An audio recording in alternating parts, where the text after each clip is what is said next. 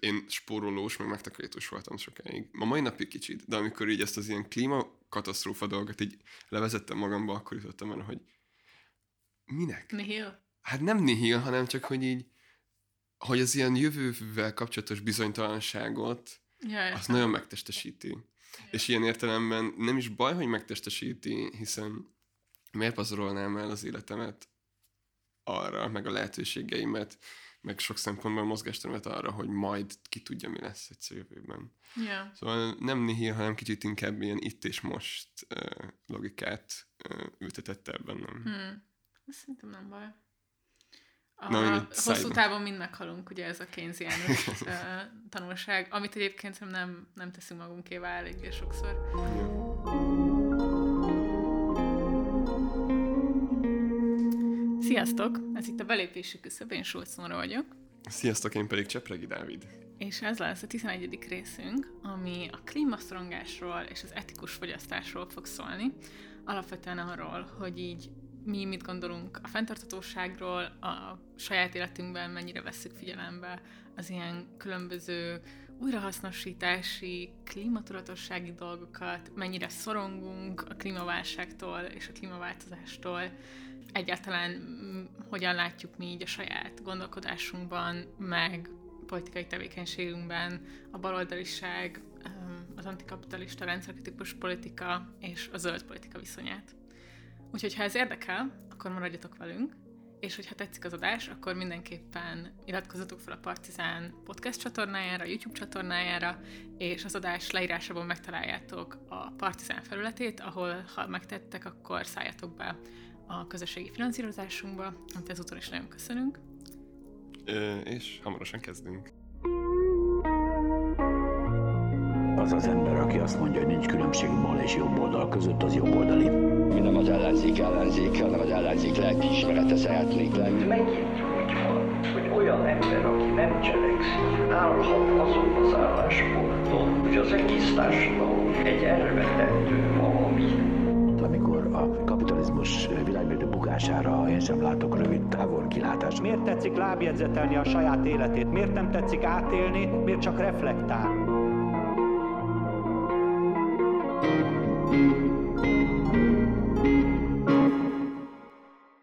Amikor elkezdtünk gondolkozni ezen az adáson, illetve azon, hogy így valójában miről beszéljünk, mikor az etikus fogyasztásról szeretnénk beszélni, akkor még nem gondoltuk, hogy ennyire aktuálisak leszünk. Mert a héten, illetve múlt héten megtörtént a magyar rendszerkritikus baloldal legnagyobb botránya a megyesi kormány söjtöri ebédje óta, miszerint a Gulyás Marcinak 80 ezer forintos Nike cipői vannak, ezt a Puzsér Robert katonái nagyon szemfülesen csipték el. Hát, és e- igazából mind a partizán társalgó, mind egyéb ilyen baloldali fórumok gyakorlatilag emiatt izzadtak. De amúgy nem múlt csak. Szóval én szeretném elmesélni, hogy a YouTube algoritmus egy olyan videót ajánlott nekem, ahol valami kisebb videós, arról egy ilyen teljesen ilyen szuperhős filmes hangulatban így háború készül a magyar YouTube-on Puzsér és Gulyás Márton között típusú felütéssel beszél erről a sztoriról. És amúgy a Puzsér Robert reagált erre ö, személyesen? Én nem is tudom, hogy ő rakta ki, ez csak simán az, az Ja. ő old, hozzákötődő szélső közép oldalon jelent meg. Aj, ne, tudom, hogy mit nem csináltam meg házi feladatként. Nem néztem meg, hogy Puzsérnak milyen cipője van.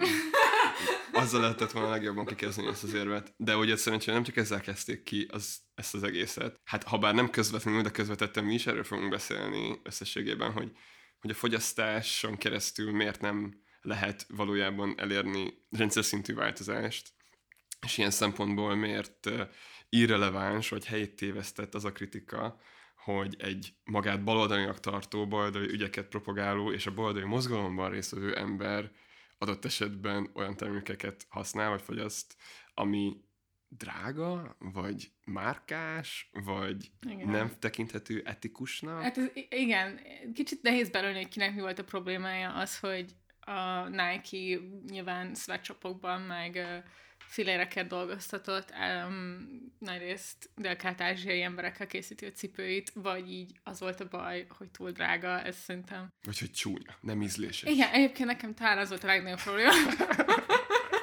hogy utálom a sneaker kultúrát, de 30 fölött bőrcipőt hordjanak a férfiak.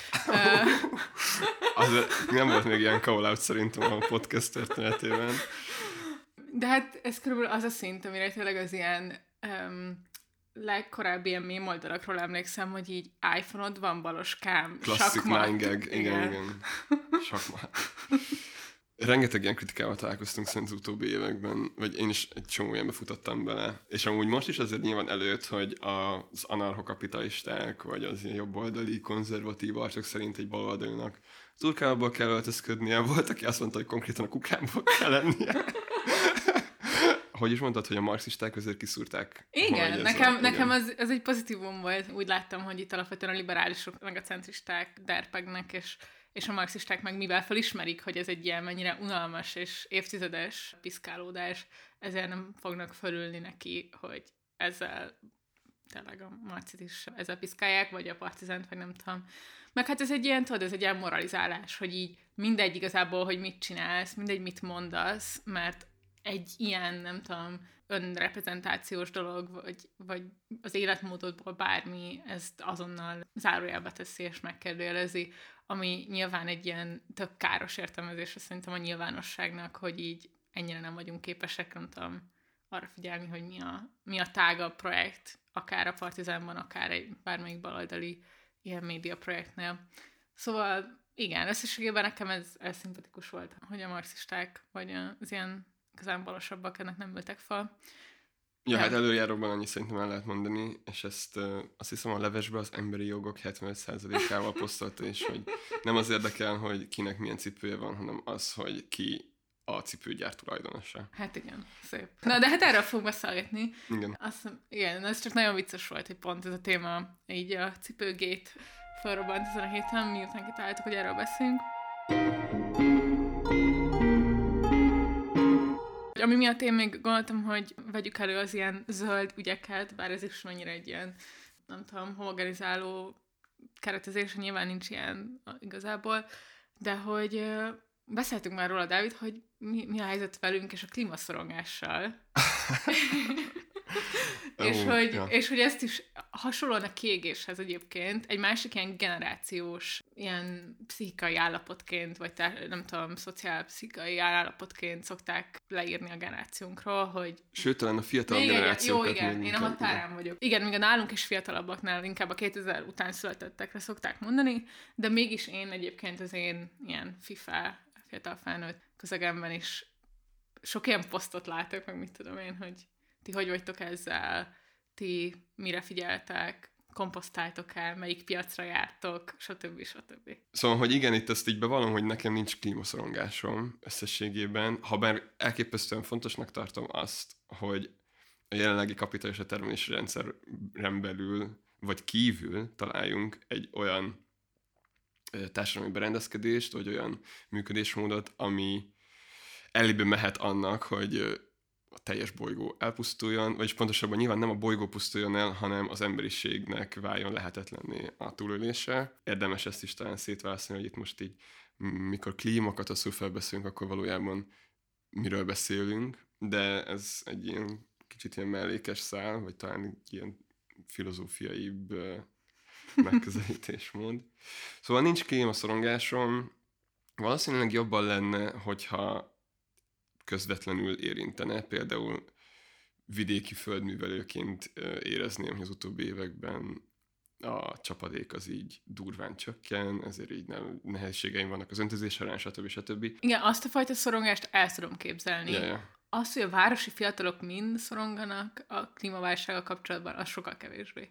Tehát, hogy az, hogy, az, hogy a, a nagyszüleim rosszul vannak attól, hogy elfogynak a gyümölcsfáik, már még áprilisban is jégeső van, meg uh, mínusz három fok, és emiatt van egy frusztráció, meg szorongás, meg mit tudom én, azt, azt teljesen értem, és az ilyen típusú ilyen mezőgazdasági, meg stb. részét, de hogy hogy ez lehet, hogy az én ilyen, nem tudom, empátia deficitem, de hogy így egyszerűen nem tudom elképzelni, hogy mi az a klímaszorongás. Tehát, hogy nem tudom elképzelni, hogy így tényleg azon megy az aggódás, hogy a, haláluk jön el tényleg hamar, és hogy nem tudom, akár valami háborún, akár valami tényleg természeti katasztrófán keresztül, vagy hogy vagy egy, ez egy ilyen kéztördelés, hogy bűnösnek érzem magam, hogy, hogy hozzájárulok, és ezt nem tudom másképp feldolgozni, mint valamiféle ilyen elfolytódásba fordul. Szóval ne, én összességében azt hiszem csak így nem értem, hogy mit mondunk akkor, amikor erről van szó.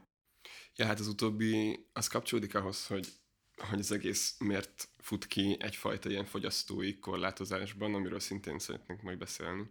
De az, hogy tehát alapvetően a szorongás az egy általános állapot. És az, hogy ez hogyan val- vagy nyilvánul meg, az így változó. Ugye az utóbbi adásban arról beszéltünk, hogy ez a, van egyfajta ilyen kiírgés aspektusa, és, és a klímamozgalmak, vagy az ilyen zöld mozgalmak előrefutásával, a tudományos előrejelzések megsokszorozódásával szerintem adja magát, hogy egyfajta ilyen apokaliptikus képbe csatornázzuk be ezt a szorongásunkat. Az, hogy ezzel így mozgalmi és egyéni szinten mit tudunk kezdeni, az már más. Ugye a szorongás az így akkor valósul meg, hogyha mozgalmi szinten ezzel sokat nem tudunk kezdeni, hanem az egész individualizálódik. Igen. És azt hiszem, hogy arról kellene beszélnünk, hogy hogyan tudunk hogyan tudjuk azt csinálni, hogy elismerjük ezt a szorongást, tehát hogy az empátia megvan, mert hogy így nem akarjuk eltagadni azt, hogy emberek szoronganak emiatt, stb. Ez egy ilyen tény. De hogy erre egyfajta ilyen produktív, vagy előremutató választ adjunk, ahelyett, hogy kéztördelésbe, mm. meg áll, vagy hamis fogyasztói aszkézisbe meneküljünk. Mm. Igen. Akkor te nem is figyelsz semmire? Nem, nem újra asszosítasz? Hát, nem, nem tudom. Hát, hogy mondjam, új nem eszek olyan sok húst. nem annyira, azt hiszem. Vagy hogy amenny, amennyire ezekre figyelnek, az sokszor inkább abból ered, hogy spóroljak. Azért itt benne élek egy olyan rendszerben, ahol így nem én terülem meg a saját élelmiszeremet, fűtenem gázzal kell, nem tudok ruhát varni, stb. Szóval, hogy a szükségleteim kielégítésére fogyasztanom kell. És az, hogy ezt a fogyasztást hogyan elégítem ki, arra, nyilv, arra lehet ugye figyelni, de, de nekem ilyen etikai dilemmáim kevésbé vannak, azt hiszem ezzel kapcsolatban. Mm. Te hogy vagy ezzel? Igen, a, a spórolás, az abszolút, ez, ez nálunk egy ilyen családi sport igazából, de emellett nekem azért volt olyan időszakom, szóval, hogy meg ilyen elemeiben azért még mindig így visszajön a, az ilyen nem tudom, például Angliában a koliban lehetett jelentkezni, hogy legyen a konyhánkban külön a komposztot gyűjteni lehessen, és akkor ahhoz kell egy felelős, akkor lehet a konyhában, és akkor nyilván én leszek a felelős, mert senki nem vállalja el, meg anyukámmal van glista komposztunk, meg tudom, szóval, hogy nekem vannak ilyen az, e, ebben az ilyen éles stílusba illő elemei az életemnek, de hogy így meg vegán is voltam egyébként, több évig nem igazán gondoltam, hogy ez feltétlenül a baloldaliságomnak egy szoros eleme, és különösebben azt sem gondoltam, hogy ezt propagálnom kellene, inkább valamilyen, nem tudom, kedves hobbi, vagy ilyen személyiség elem, vagy körülbelül ezen a szinten tudom értelmezni. Nekem amilyen izé volt, vagy ahogy elkezdődött, az az, hogy azt gondoltam, hogy jó, akkor mondjuk nem költök saját pénzt mondjuk húsra, vagy ilyesmi. Mm, kukából eszem hús nem, mondjuk nagyszüleim mondjuk főznek valami olyat, akkor, akkor mondjuk megeszem, és akkor így kezdődött. Aztán volt egy időszak, amikor abszolút nem, és akkor most megint kicsit jobban. Az nekem mindig valahogy egy nagyon egy ilyen veszélyes dolognak tűnik, amikor ennyire ilyen magánszintű dolgokból próbálunk politikát csinálni. Tehát pont az étkezés, ami kifejezetten egyébként fiatal nőknél egy annyira egyébként is terhelt téma. Láttam azt, hogy, hogy ha jobban például beleizélek ebbe a vegán gasztro kultúrába, akkor az nem biztos, hogy egy egészséges dolog egyébként más szempontból, és nem biztos, hogy egy politikailag is egy, egy felszabadító vagy előremutató dolog lett volna, hiszen alapvetően korlátozáson és, és önmegtartóztatáson és az életet szabályozásán keresztül próbál valamit elérni, ugye, mit egyébként, de hogy, na mindegy, szóval, hogy ezt egy elég ilyen ambivalens témának gondoltam mindig, úgyhogy azt hiszem kb. ez, de igen. Például amiben nagyon, na amiben egyébként nagyon érzem, az a, szóval gyűlölöm az autókat. Tehát, hogy, tehát, hogy így nagyon mélyen. És, és sose volt például nagyszüleimnek volt csak kocsija, nekünk nem. Erre egyébként hiszen büszke vagy nem tudom, hogy így fel lehet nőni tömegközlekedéssel és biciklizéssel, és uh, nyilván azért, mert Budapesten nőttem fel nagy részt, azért tudtunk autó nélkül élni, de hogy meg lehet oldani, és ez, és ez, ez nekem elég mélyen van, hogy az autók rondák, károsak, és uh, és veszélyesek. Ja, hát vasutas család sarjaként ezt csak Na, hát igen. támogatni tudom. Úristen, vonatok, imádom. igen, igen. Meg a tömegközlekedés, annak van egy annyira baloldali etosza egyébként. Szóval ezt például, ezt például gondolom, hogy vannak elemei ennek a, az életmód részeinek, amit egyébként kihangsúlyozhatna jobban a baloldal. Szóval például a MÁV fújolásra a balosoknál, attól ja, például igen. ki vagyok, de ilyen nagyon mélyen meg a tömegközlekedés fújolása, miközben így elmész mondjuk Angliába, ahol így a vasút ága megbízhatatlan, és privatizált nagy részt, ja, ja. akkor így rájössz, hogy úristen.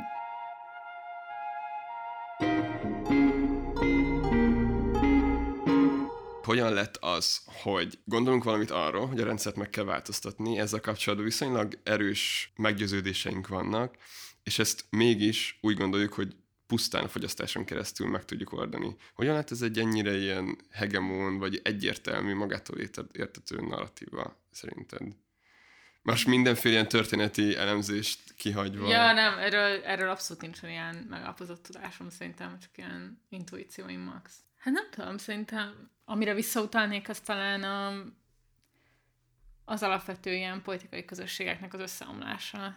Nyilván, amiről már többször is beszéltünk, hogy a nyugati erős munkásmozgalmak széthullanak, az erős egyházi közösségek széthullanak, a szabadidős csoportok megritkulnak, kisebbek lesznek. Tehát, hogy amikor van ez a társadalmaknak egy ilyen mély átalakulása, Magyarországon szintén a nagyon sok ilyen, nem tudom, természetjárókör, sportklub, párthoz és munkahelyhez kötődő ilyen dolgok, szerintem amikor így eltűnnek, akkor és bejön a kapitalizmus, ami alapvetően azt sugalja, hogy a legnagyobb szabadság, amit most megkapsz, az az, hogy mondjuk abban, abban az élményedben, hogy mondjuk van egy relatív biztonságod, és vennél dolgokat, csak ugye nem tudsz, már mondjuk öt évet kell várni az autódra, meg mit tudom én, most már nem kell várni, és most már költekezhetsz, akkor szerintem ezeknek nyilván van egy ilyen egymást gerjesztő hatása, hogy így a közösségeit széthullanak,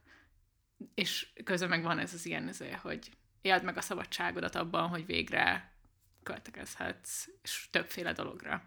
Szóval ez lenne az első ilyen intuícióm. De emellett szerintem fontos elmondani azért, hogy pont a magyar rendszerváltás időszakának a környezetvédelem mellett voltak egyébként tömegmozgalmai, pont ez a téma volt, ami egyébként más szempontból tudta, tudta a rendszerrel, mármint most a késő Kádár rendszerrel szembeni elégedetlenséget csatornázni valamiféle ilyen nem tudom, kritikus, meg, meg nem tudom, számomra szimpatikus irányba, szóval yeah, yeah. azért ez nyilván egy, most egy nagyon leegyszerűsítő dolog volt, amit mondtam előtte. Nem, nem, nem, de szerintem is így van, hogy, hogy igazából jó, bár ezt így gyakran szoktuk mondani, de hogy az, az, hogy ennyire individualizálódik a rendszerrel szembeni lázadás, az összességében azért van, mert a baloldal megszűnt létezni, olyan értelemben, hogy megszűnt egyfajta megfogható, megközelíthető alternatívát kínálni a kapitalista berendezkedéssel szemben. És, és az, hogy ez a változás egyéni, vagy hogy a rendszerkritika egyéni legyen, ez nagyon könnyen beilleszthető a fogyasztói társadalomba, ahol, ami elmondja magáról azt, hogy nem, hogy nem munkás és tőkés van, hanem, és nem is állampolgárok vannak, hanem fogyasztók vannak, és a politikát, ugye a demokratikus intézményeket a választásokon kívül, vagy inkább helyett valójában a fogyasztásodon keresztül tudod befolyásolni, és hogyha, és hogyha így nem tudom, kicsit böngészkedtünk ilyen etikus fogyasztás mellett érvelő cikkek, dolgok között, akkor ez így tökre lejön belőle. Én nem csináltam most egy ilyen akadémiai kutatást ezzel kapcsolatban, de azért a Google-be beírtam, hogy etikus fogyasztás angolul, és, és hát nagyon érdekes cikkeket találtam, ami tényleg igazából csak így azt bizonyítja, ami az előző sejtésem is volt, hogy azok, akik az etikus fogyasztás valamilyen formáját propagálják, azok csak valamilyen értelemben újra hasznosítják azt a lózungot, hogy a kereslet és kínálat az majd így megtalálja egymást, és hogy a, és hogy a szabad piac láthatatlan keze ö, megoldja ezeket a társadalmi problémákat. Mm, ezt a vegánok, vagy én ugye benne voltam sok ilyen vegán csoportban Facebookon, és ők ezt nagyon mélyen gondolják, uh-huh. hogy ha a megfelelő termékek, hát nyilván nem mindenki, de hogy ez egy elég erős tendencia az ilyen csoportokban, hogy ha a megfelelő termékeit veszed egy cégnek, tehát mondjuk a teljesen növényi termékei. Vannak olyanok, akik nem vesznek olyan cégtől, aminek vannak bármi nemű állatokat kizsákmányoló termékei, de van az egy nagyon erős ilyen tudom, mérsékelte válláspont, hogy akár hogyha egy nagy cégcsoporton belül is a növényi termékeket veszed, akkor azzal majd egy idővel ráébreszted a céget, hogy hogy az az, amire van kereslet, tehát azt kell fejleszteniük, azt kell igazából termelniük. Ez így megmagyarázza azt, amin még ilyen fiatal panként teljesen meg voltam benve, hogy ugye van a Dr. Martens nevű Igen. cipőmárka és rengeteg fajta modelljük van, mit tudom a én. vegánok imádják és, a vegán Martens. És van egy vegán Martens, és nem értettem, hogy ez... Nem tudtam felfogni, hogy van egy cég, ami, ami most nem tudok idézni számokat, de hogy azért így szignifikánsan hozzájárul a környezetszennyezéshez, illetve nem tudom, marhákat tenyésztenek, tömegesen vágnak le, csinálnak belőlük cipőt, stb. stb. Most néha mindenféle horrorisztikus képek nélkül, bocsánat. De hogy van egy, van egy termékük, ami vegán és hogy azzal hogyan járulnak hozzá valójában. De hogy most ezt így elmondtad, ezt így azt Hát ott is ez a megértem. koncepció, igen. Ja, ja. És szerintem ez a, vagy az ilyen alapvető problémám, vagy ami miatt így nehezen tudtam közel kerülni igazán így a zöld gondolathoz, vagy a zöld mozgalmakhoz, hogy nagyon erősek ezek az elemei, tehát hogy a, a nagy cégek, ahol ezt ugye így zöldre festésnek, vagy angolul greenwashingnak szokták nevezni, tehát hogy a legnagyobb fast fashion márkáknak van eco tudatos, mondjuk mini kollekciója, vagy, vagy eleme, vagy mit tudom én, és hogy így egyszerűen én már azt érzem, hogy az a generáció vagyok, akit így általános iskolától kezdve üzelnek ezzel, hogy klímaváltozás lesz, de pont ezzel párhuzamosan már, már el is vesztette valahogy azt az ilyen antagonisztikus erejét, mert már teljesen kitermelődtek ezek a fogyasztási cikkek, amivel zöldnek érezheted magad.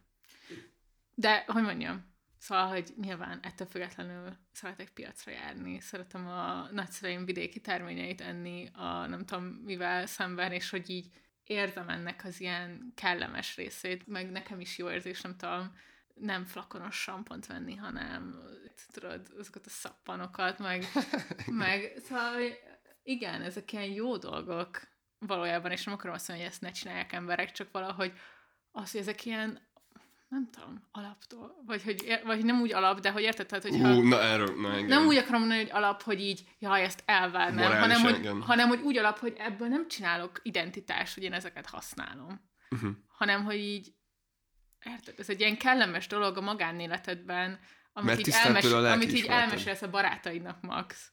De hogy így, és így mondod, és így mondod szóval nekik, mind, hogy ez jó, és így kb. ez, de hogy így nem csinálnék ebből politikát, mondjuk. Azt akarod mondani, hogy legyen mindenki ektikus fogyasztó otthon négy fal között.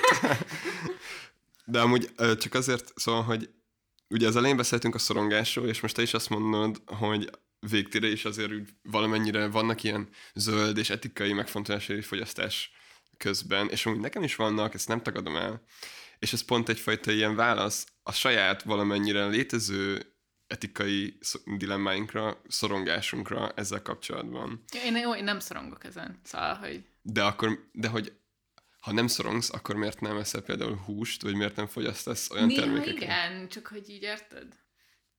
Jó, persze nem muszáj szorongásként definiálni azt, hogyha vannak ilyen megfontolások. De hogy ezek inkább úgy érzem, hogy ez, ez a szocializációmnak az eredménye. Aha. Tehát, hogy az, hogy már általános iskolában a földnapja van folyamatosan, meg alapvetően van egy ilyen spórolós habitus a családomnak, hogy ne égessük az áramot feleslegesen, meg mit tudom én. Ezek így összeállnak azzal, hogy a személyiséged része lesz, és kényelmetlennek érzed, hogy a pazarlást. Yeah, yeah. Az, az így van bennem, hogy kényelmetlen érzem magam a pazarlástól de hogy nem gondolom, hogy ez abból fakadna, hogy a bal, tehát ez nem a baloldaliságomból visszamódosítottam a személyiségemet, hanem egyszerűen már úgy szocializálódtam, hogy ezek kényelmetlenséget okoznak egy ponton túl. Szóval maga az, hogy van egyfajta ilyen puritánnak mondható életviteled, az ne kergessen azokba az illúziókba, hogy ez egy rendszer szintű Igen. változást fog okozni. Fia, én nem vennék 80 ezeres Nike cipőt, de... Azt, de- de... Amúgy azt olvastam, hogy akciósan vette. Vicceltem, vicceltem. Tehát hogy, mert, tehát, hogy azt nem vennék, de más dolgot, ami viszont azt gondolom, hogy nem tudom, van egy ilyen érzésed, hogy mégiscsak vannak dolgok, amiktől kellemesebb lesz az életed, és adott esetben nem tökéletesen etikusak, idézőjel, idézőjel, Ja, ja. Azt szerintem, tehát hogy, nekem, tehát, hogy mindannyiunknak vannak dolgai, amivel elkezdhetnénk turkálni, hogy miért azt vetted, és miért nem azt, és valamint, hogy ilyen szempontból és egyszerűen semmi értelme nincsen. Mármint ez tényleg szerintem csak az ilyen, ha valamihez hozzá tud járulni, akkor csak az ilyen Fisher által emlegetett ugye vámpírkastély effektus, hogy így ahelyett, hogy a, egymás politikai véleményeivel, meg cselekedeteivel foglalkoznánk, ahelyett csak az ilyen szóhasználat, fogyasztásbeli, életmódbeli döntéseinket kérjük számon egymáson, aminek pont, én nem tudom, egy rendszerkritikus, progresszív, stb. közegben semmi értelme. És azért nincs értelme, vagy engem azért bosszant a leginkább, mert így teljesen idegenítő, tehát, hogy így miért akarnál tartozni egy olyan politikai közösséghez, ahol így azt érzed mondjuk, hogy így vizslatják, hogy milyen tárgyaid vannak, vagy nagyon benne van ez is, hogy melyik iskolába jártál, kik a szüleid, stb. Ezekből nagyon sok eleme van szerintem, amik igazából ilyen toxikus dolgok balos, nem tudom, emberek között, és most igen. És hogy ez, azért probléma, mert konzerválja szerintem a kisebbségi, meg marginalizált pozícióját részben ezeknek a gondolatoknak, meg, meg baldai politikának, mert hogy így nyilvánvaló, hogy az emberek többsége nem akarja rosszul érezni magát attól, amit végre sikerül megvásárolnia, hiszen alapvetően Magyarországon nem arról van szó még mindig, hogy úristen, nem tudom, milyen, nem tudom, luxus termékeket vásárolnának az emberek, hanem arról van szó, hogy valamiféle kellemes és biztonságos életet próbálnak megteremteni maguknak, és neked hozzájuk kell szólni inkább, mint sem ahhoz a kisebbséghez, aki ezen tud moralizálni.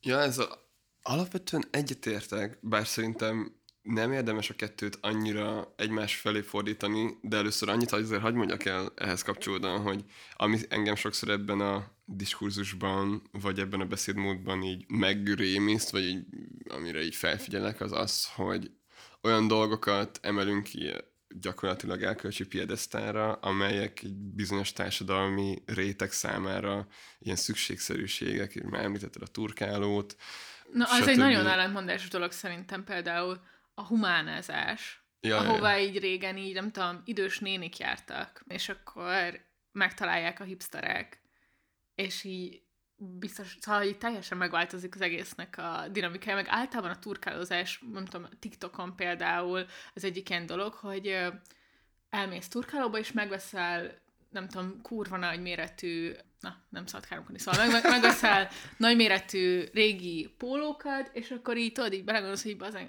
na, nem, nem, nem szabad De káromkodni. nem, amúgy Ö, ennyit szabad káromkodni. Na, anyukám azt mondta, hogy káromkodjak. Na jó. Azt is ő... Szóval, hogy megveszel, nem tudom, nagyméretű, olcsó ruhákat turkálokba, amik nyilvánvalóan tök problémásak igazából, hiszen a nagyméretű ruhák egyébként is sokkal kevésbé hozzáférhetőek, az olcsó ruhák ja, mármint, hogy nem lehet újonnan venni őket. Hát hogy érted? igen, hogy alapvetően is sokkal ja, ja, ja. kevésebb opciód van, hogyha nagyméretű ruhákra van szükséged, és akkor ez ilyen fiatal, vékony lányok, mint ö, én, bemennek a turkálóba, megveszi ezeket, és átalakítják, hogy olcsón izé, uh-huh. nem tudom, vagány cuccokat varjanak maguknak belőle.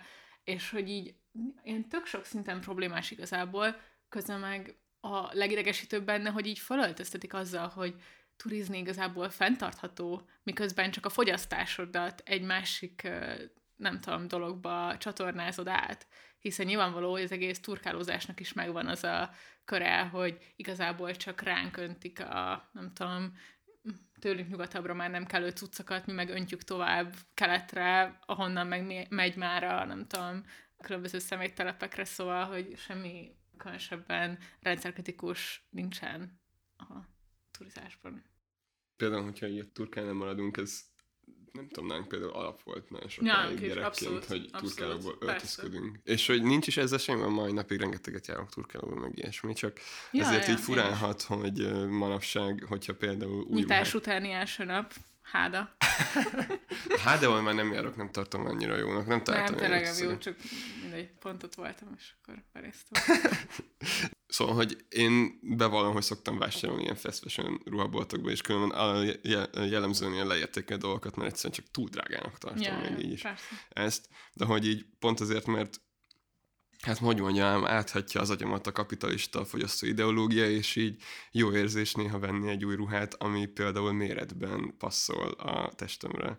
Mert azért turkálóban ilyeneket nehéz találni. Minden esetre így az így számomra néha ijesztő, hogy az ilyen szükségletekből, meg szükségszerűségekből erényfitoktatás lesz. Nem, mint hogyha igazából rossz gyakorlat lenne, csak hogy az egész abból, abból indul ki, mint hogyha egyfajta olyan állapotban lennénk, ahol, ahol azzal, hogy a saját fogyasztásunkat így átalakítottunk, azzal az egész környezetünket Igen. és mindent megváltoztattunk, ami egy ilyen ö, becsapás igazából. A Hát meg az ilyen influencerek, maradás. hogy ne gondold már, hogy jó influencer vagy, vagy egy jó influence vagy attól, hogy turizol. Ja, ja, ja. Ú, na jó, muszáj elővennem ezt a vászon zsákos lányt. Amúgy. Jó, őt azért nem bántsuk, de mondjuk. Nem, nem, nem. Tehát, hogy csak azért gondoltam elővenni ezt a videót, és igazából ajánlom mindenkinek, hogy nézze meg, és akkor talán jobb, jobban fogja érteni. Mert nagyon sok olyan dologról beszél pozitívan, amit nagyon könnyű kritizálni, hogyha baloldalról próbálod megfogni ezt az egész etikus fogyasztás dolgot. Tehát itt a ilyen ökológiai lábnyomteszteket tölt ki ebben a videóban, propagálja azt, hogy alapvetően, hogyha mindenki úgy élne, és alapvetően ezek a tesztek is ugye ezt propagálják, hogyha mindenki úgy élne, mint ő, akkor nem kellene félni a klímakatasztrófától.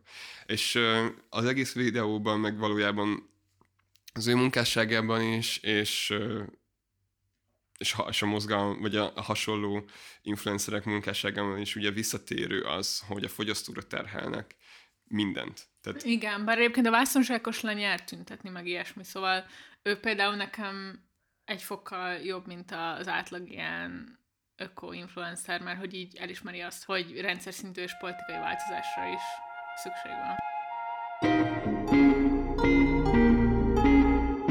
Lehet, hogy ezt már hamarabb kellett volna elmondani, de hogy szerintem a legnagyobb probléma ezzel az egészen, hogy a fogyasztóra terme- terhelnek minden klímakatasztrófával kapcsolatos dolgot, illetve globál- globális felmelegedéssel kapcsolatos jelenséget, ami hát nyilvánvalóan a nagy cégek és a valós felelősök számára egy viszonylag kényelmes Igen. pozíciót jelent.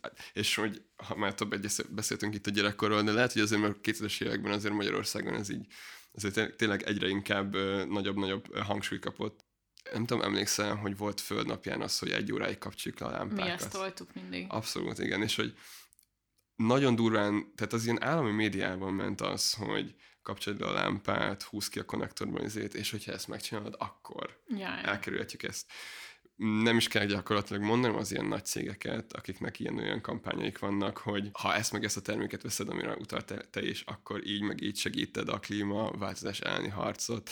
De hogy egyáltalán nem transzparensek azzal kapcsolatban, hogy, a, hogy maga a termelési oldal 90%-ban a felelős igazából az ivóvíznek az elpocsékolásáért, a káros gázok kibocsátásáért, stb. stb. Ja, ja. Tehát Világos. van egy ilyen tök vicces videó, amit majd belinkelünk, ami pont az, ilyen arról szól, hogy mekkora hülyeség az, hogy ha kevesebbet zuhanyzol, akkor majd, akkor majd így jobb lesz. Ja. Stb. stb. Mondjuk, aki nem zárja el a csapot fogmosás közben, az annyit is ér. Ezért azt mondjuk. Na ez az a virtue signaling, amiről beszélünk. Én még nekem még vannak dolgok, amiket mondanék szívesen. Igen, amúgy ezt érzem, hogy neked ez egy nagyon, szóval egy nagyon aktuális, állandóan aktuális téma, nem? Mert?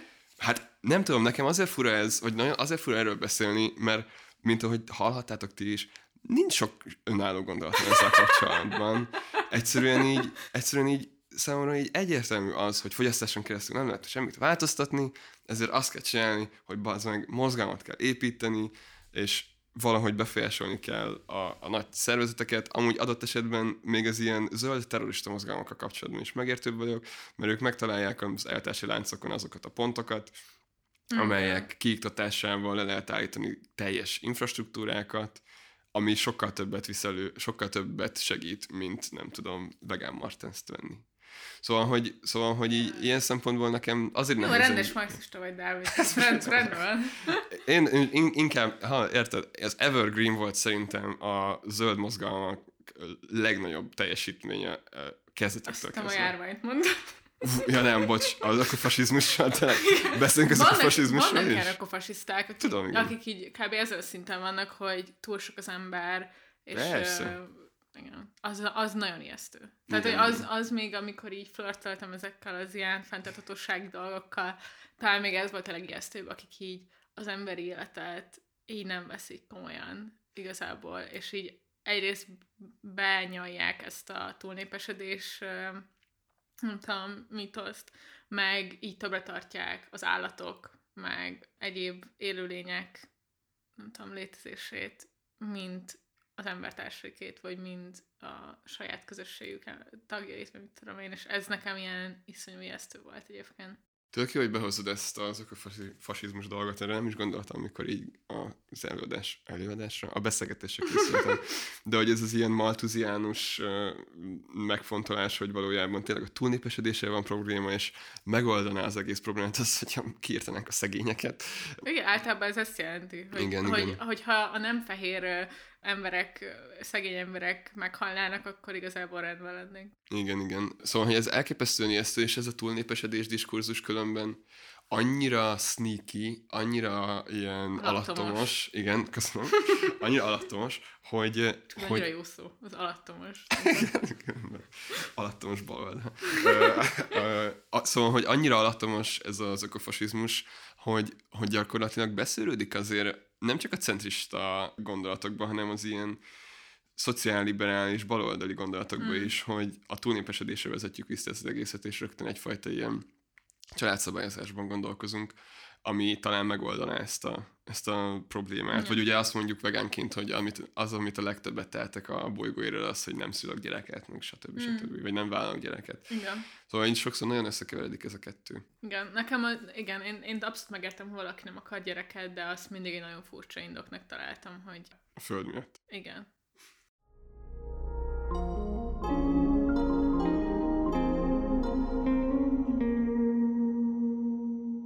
Ami szerintem ezen a fogyasztásos alapvető marxista kritikán kívül nekem egy ilyen dilemmám ezzel az egésszel kapcsolatban, és erről minden érdekel, amit gondolt, az az, hogy a fogyasztói társadalmak felpörgése, az iparosodás, az egyszerre a baloldal sikereinek is időszaka egyébként, az egyszerre az emberek életszínvonalának, és egyébként az újraelosztásnak, és valamiféle egyenlősítő törekvéseknek is a nagy időszaka. És ez egy ilyen, mm, igen, azért ez nekem egy viszonylag ilyen mély dilemmám, hogy lehet egyszerre zöld és baloldali politikát csinálni. Tehát, hogy a produktivitás növekedésnek az egyik alapvető eleme volt az iparosítás.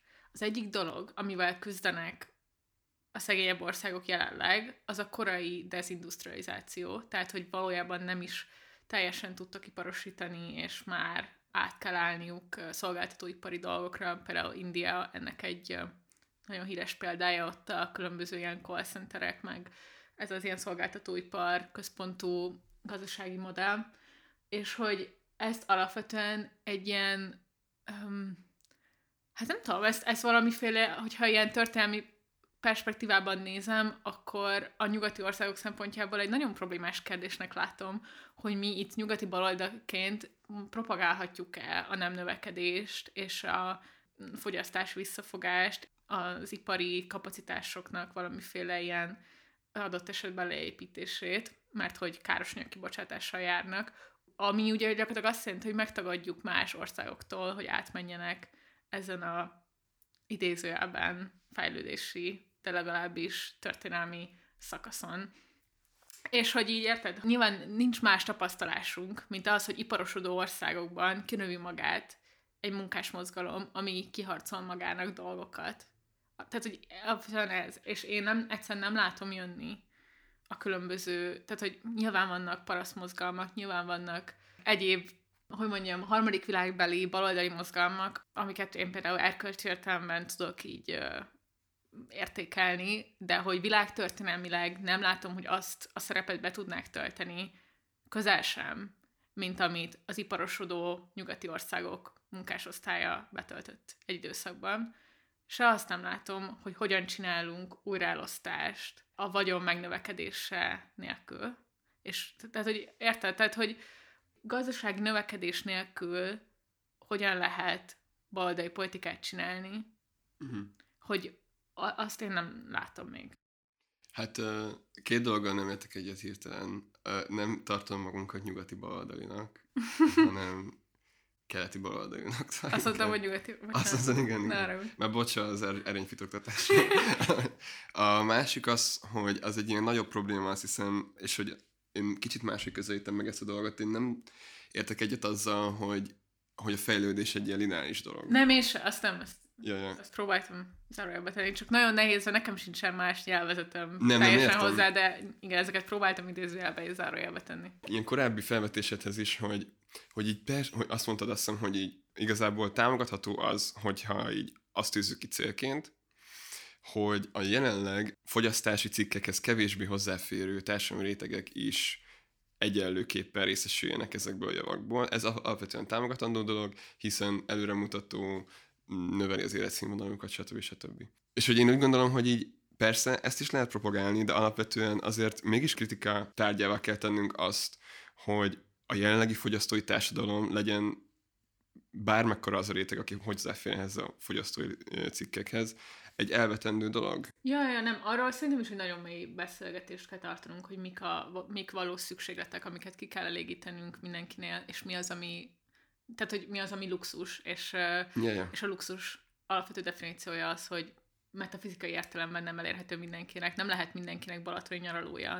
De hogy, tehát, hogy ezek luxus dolgok igazából, amiket még egyébként kocsia se lehet mindenkinek, ja, csak mondom, nem, az főleg ne legyen mindenkinek, de hogy nyilvánvalóan baloldali politikát nem tudok arra építeni, hogy megkérdőjelezem azt, hogy embereknek kocsia van egyébként, mert hogy közben meg annyira egy ilyen kicsinyességnek tűnik uh-huh. azzal szemben, hogy mondjuk a nagy cégekről beszélnénk, azzal szemben, hogy nagy állam és gazdasági rendszerekről beszélnénk.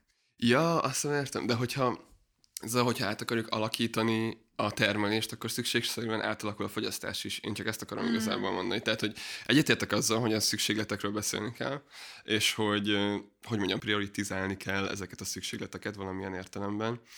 Én csak azt mondom, hogy szerintem a jelenlegi technológiai, és ez egy nagyon régi baloldalilózunk, de hogy a jelenlegi technológiai fejlesztések és fejlődések ad, adják magukat, és alkalmasak arra, hogy ezeket, ezek az alapvető szükségletek ki legyenek elégítve. Ja, abszolút. És uh, ilyen értelem... Bár Balaton nyaralója akkor se lesz mindenkinek, érted? Bezzeg a Kádár rendszer alatt. Na mindegy. Nyaralni, igen, nyaralni tudjon elmenni mindenki, Absz- igen, és igen, arra, igen. arra van elég magas produktivitási szintünk, hogy lehessen elég szabad ideje elmenni az embereknek nyaralni de nincs elég földterület, hogy mindenkinek nyaralót építsünk, érted?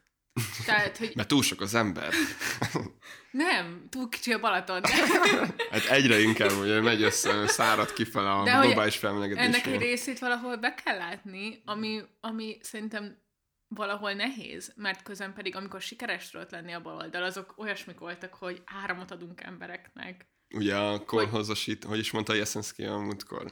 Mm, áram és szovjet hatalom egyelő kommunizmus? Vagy ez lenni, hogy volt az valami a volt. Ja, bocs. De hogy ez igaz, ebben van valami, tehát hogy... Persze, de hát azért, mert hogy, a, de hogy ez sokan, ez, az ilyen államkapitalista elméleteknek az alapja, hogy valójában ugye a, főleg a félperiférián és a periférián a munkás mozgalommal együtt a baloldali mozgalomnak valójában az elsődleges célja az az industrializáció és a modernizáció volt, Igen. ahhoz, hogy bekapcsolja a nem tudom, globális piacba ezeket az, ezeket az államokat, társadalmakat, stb. stb.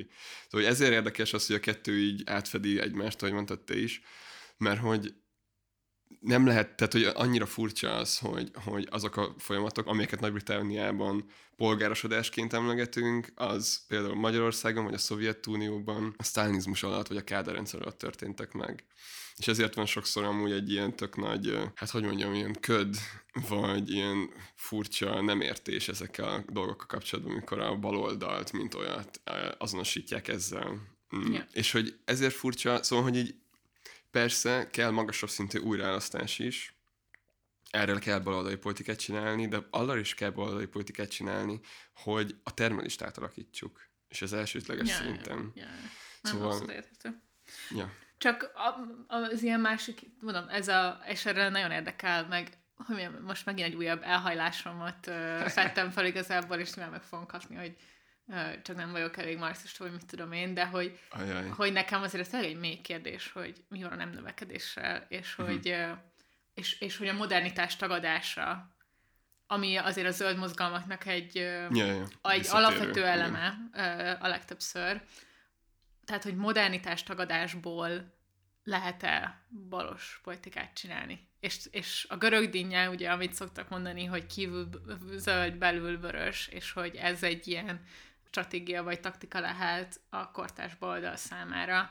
Ezzel én azért szkeptikus vagyok. Tehát, hogy én látok azért mély feszültségeket a zöld gondolat és a baloldal gondolat között, mind eszme történetileg, mind történelmi gyakorlatában, mind kortárs taktikai megfontolásaiban. Szóval, ja, ettől függetlenül nyilván látom azt, hogy, hogy nagyon fontos olyasmiket képviselni, mint hogy ahogy leállnak mondjuk a lengyelországi utolsó bányák, fosszilis iparágak, akkor ott legyen megfelelően kezelve, hogy azok a munkások ne egy olyan sztorin menjenek át, mint a magyarországi régi ipar munkásai a 90-es években, hanem kapjanak rendes lehetőséget, hogy máshol érvényesüljenek, stb. stb. De hogy például a Seiring Gábornak van erről nagyon sok munkája, hogy ezt azért a liberálisok kicsit túl könnyen képzelik el, hogy hogyan lesz valakiből egy mondjuk egy ilyen közösségnek a tagjából, hogyan, hogyan lesz utána egy flexibilisen viselkedő munkaerő. Tehát, hogy azért ez nem ilyen egyszerű, hogy átképzés, meg mit tudom én.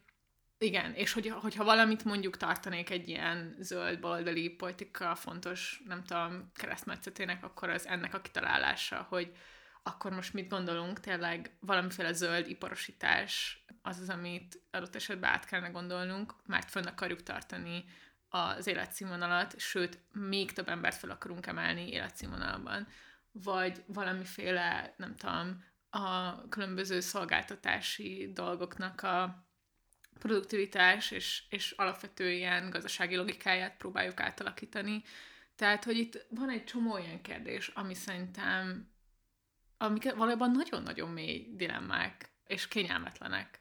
Kicsit nekem, vagy így abszolút, amit te mondasz ilyen alapvető marxista válaszként, hogy a termelést kell átalakítani, stb. stb. ezekkel, de ezekkel tudok menni, csak közben meg azt érzem, hogy, hogy vannak ezek a mély dilemmák, amik kényelmetlenek, és amikre csak, tehát hogy, hogy az egész klímaváltozás kérdésben ami viszont idegesít, azok az egyszerű válaszok. Tehát akik azt gondolják, hogy egyszerű válaszok vannak, és akik azt gondolják, hogy nem lesznek vesztesek.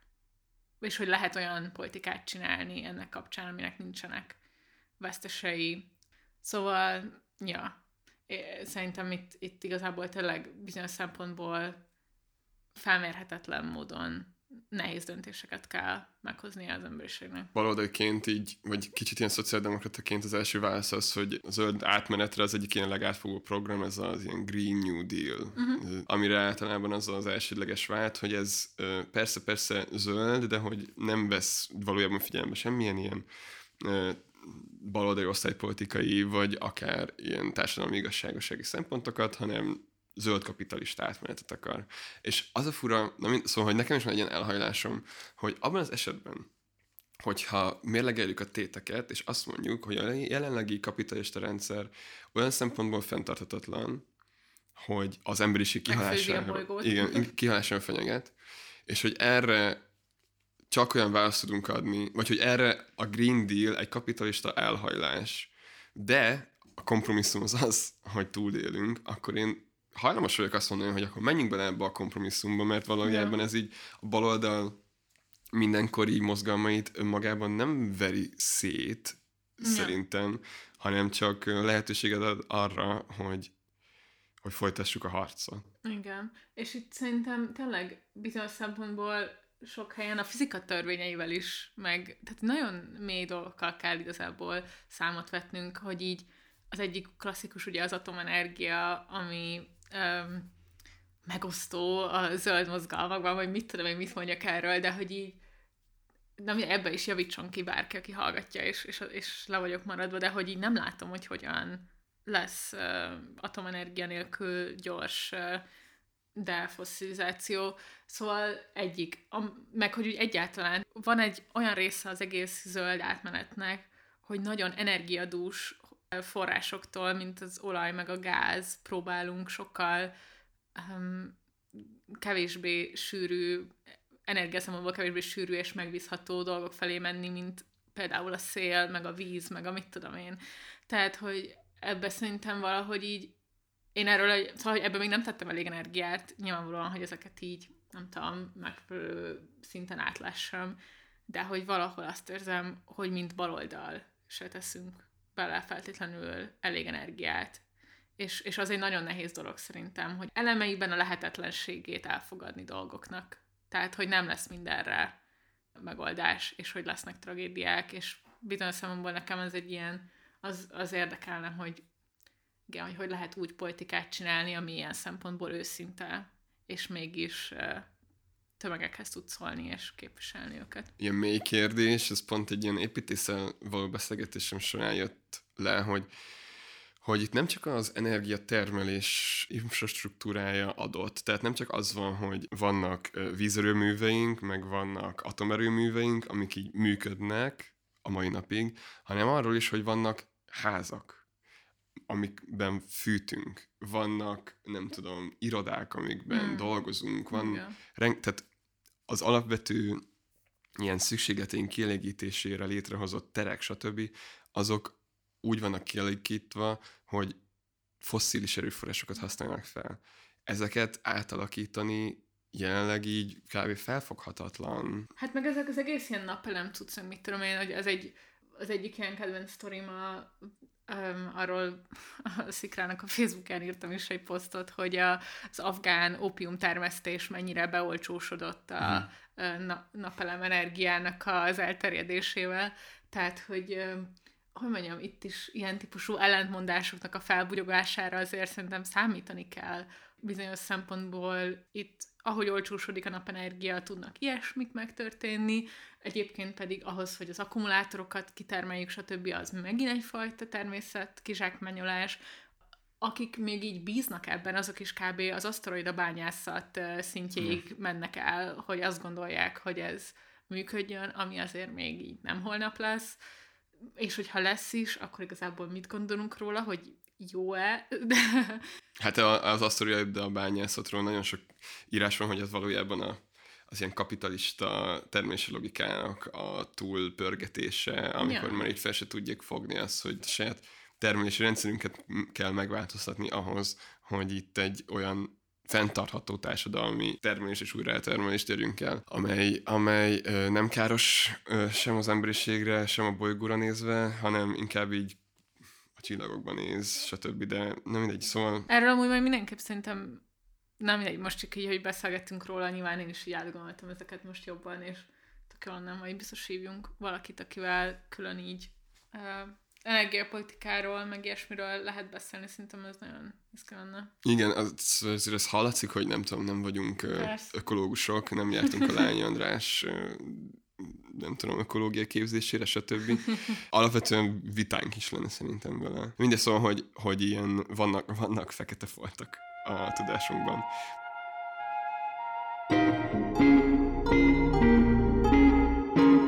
Elsődlegesen arra akartunk rávilágítani, hogy az a fajta erényfitoktatás, ami zöld és etikus fogyasztás témakörében így nagyon-nagyon gyakori, az összességében politikailag nem előremutató. Hanem, hanem egyfajta ilyen életmód kérdés. Életmód kérdésnek fontos, mert hogy éppen az, hogy azt feszegettük, hogy a fogyasztás is el kell, át kell alakítani akkor, hogyha a termelést átalakítjuk ilyen értelemben, hogyha majd az eljövendő zöld termelésben így azzal kell szembesülnünk, hogy hát nem fogunk tudni H&M-ben vásárolni minden nap, vagy kávét inni, stb., akkor erre fel kell készülni. Igen. Amúgy az egyik Twitter fiók, akit nagyon kedvelek, és szerintem te is tudod, a, akik a Cosmonaut uh-huh. blogot, vagy hogy hívják? De a Cosmonaut, igen. Az, az, na, az, aki ezt a blogot uh, csinálja, ő írta ki, hogy szerint azt fel kell vállalni, hogy így a kollektivizált, meg ter, öm, ilyen társadalmasított termelés az nem fog tudni olyan típusú öm, folyamatosan innovációra épülő javakat, és mindig frissebb és jobb és újabb dolgokat termelni, mint a kapitalizmus, és hogy egy bizonyos szempontból a, az ilyen őszinte szocialista, vagy nem tudom, kommunista álláspont, ez részben az is, hogy felvállaljuk, hogy, hogy, hogy más lesz, másfajta Igen. javak lesznek elérhetőek, hogyha társadalmasítjuk a termelést. Ami nekem tök szimpatikus, mert hogy valahogy szerintem ezeket az ellentmondásokat és, és a, a lemondásokat is fel kell tudnunk vállalni, nem lehet mindig azt mondani, hogy, hogy ha Luxus, csak szocializmus igen. lenne, akkor igazából minden megoldódna, mert ez nyilván nem így van. Csak, Ja, hát csak mások lennének a trade-offok. Igen, hát erre akartam utalni azzal, amikor azt mondtam, hogy, hogy azért nem lehet elfogadni azt, hogy a baloldal csak azt akarja, hogy a fogyasztói társadalom mindenkinek legyen hozzáférhető Igen.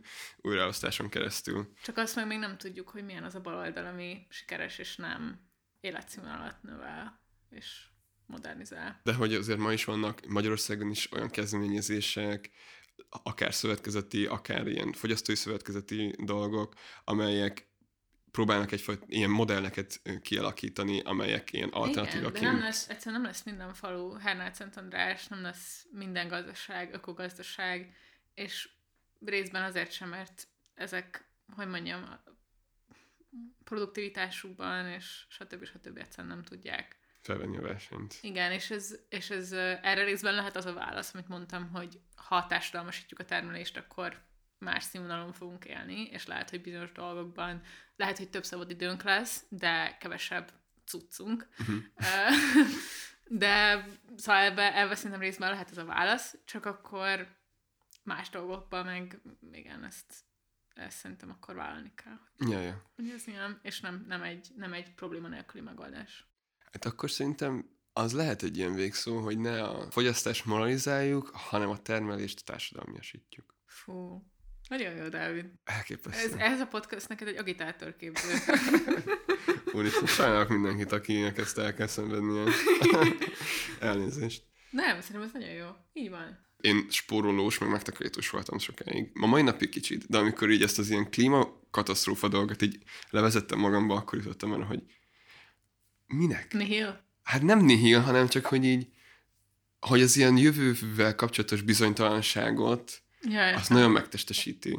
És ilyen értelemben nem is baj, hogy megtestesíti, hiszen miért pazarolnám el az életemet arra, meg a lehetőségeimet, meg sok szempontból a mozgásteremet arra, hogy majd ki tudja, mi lesz egyszer jövőben. ja. Szóval nem nihil, hanem kicsit inkább ilyen itt és most uh, logikát uh, ültetett el bennem. Hm. Ez szerintem nem baj. A, Na, mindegy, hosszú távon mind meghalunk, ugye ez a Keynesiánus uh, tanulság, amit egyébként nem, nem teszünk magunkévá eléggé sokszor. Ja. Uh, ja, hát akkor uh, két dolog. Nem, nem moralizáljunk, és uh, hosszú távon mind meghalunk. Reméljük, ez segített feloldani a klímaszorongásodat.